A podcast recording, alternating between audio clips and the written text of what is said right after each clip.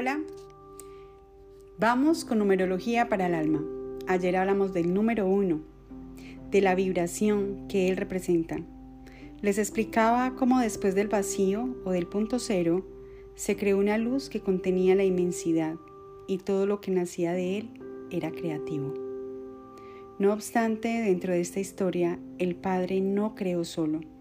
Él comprendía que en cada lugar donde él quisiera crear, donde Él quisiera que existiera vida y esta vida se multiplicara y se hiciera infinita, requería de una energía femenina, de una vasija que pudiera contener su mente creativa. Así como Él representaba la luz, necesitaba de ese espacio oscuro que le permitiera descansar. Y si miramos en el tiempo, la forma en cómo el Padre se hizo materia en la tierra fue a través de la Madre María. Fue a través de ese femenino donde él podía hacerse hombre, donde él podía llamarse el Hijo de Dios y darle un nombre llamado Yeshua. Sabía y siempre desde el principio comprendió que de él debían de nacer dos energías, masculino y femenino. Por eso en numerología se entiende muy bien que el aspecto masculino es el número uno y que el femenino es el dos. El 2 representa esa dualidad, esa frecuencia en el universo que puede ver los dos lados de la creación. En las tradiciones chinas podríamos decir que es el yin y el yang, la dualidad.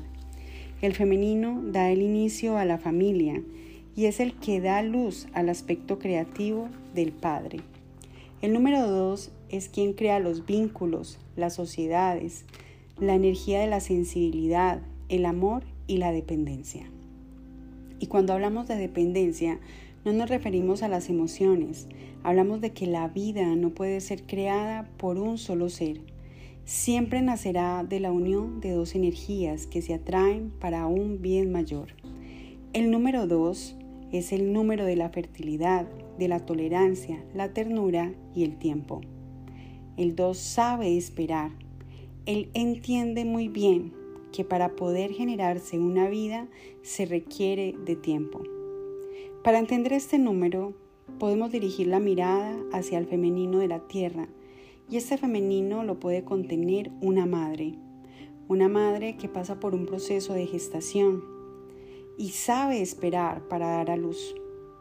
Sabe alimentar, sostener y hacer de su hogar un espacio donde su familia pueda encontrar calma, bienestar y apoyo. Si en este año 6 vibras con tu número personal en un 2, te recomiendo que busques asociaciones que te permitan crear algo mayor. Debes estar atento a la buena comunicación, a compartir, para que de esta forma el Padre retorne a ti esa misma capacidad que tú tienes para dar. Todo lo que se crea se hace infinito desde que nazca del corazón. Toda la energía que sale de ti retorna a ti y puede retornar dándote a ti nuevas semillas para que sigas creciendo y para que sigas siendo esa vasija que permite dar a luz al Padre. Y esa luz puede ser bienestar, abundancia, prosperidad, crecimiento, apoyo, unión, amor, lealtad. Vibrar en este número 2 te puede ayudar a ser más más material en este plano. ¿Y qué significa ser más material? A tener la capacidad de que todo lo que se está creando en tu mente se materialice en la tierra. Espero que te haya gustado esta información y si crees que este podcast le sirve a alguien, por favor, compártelo.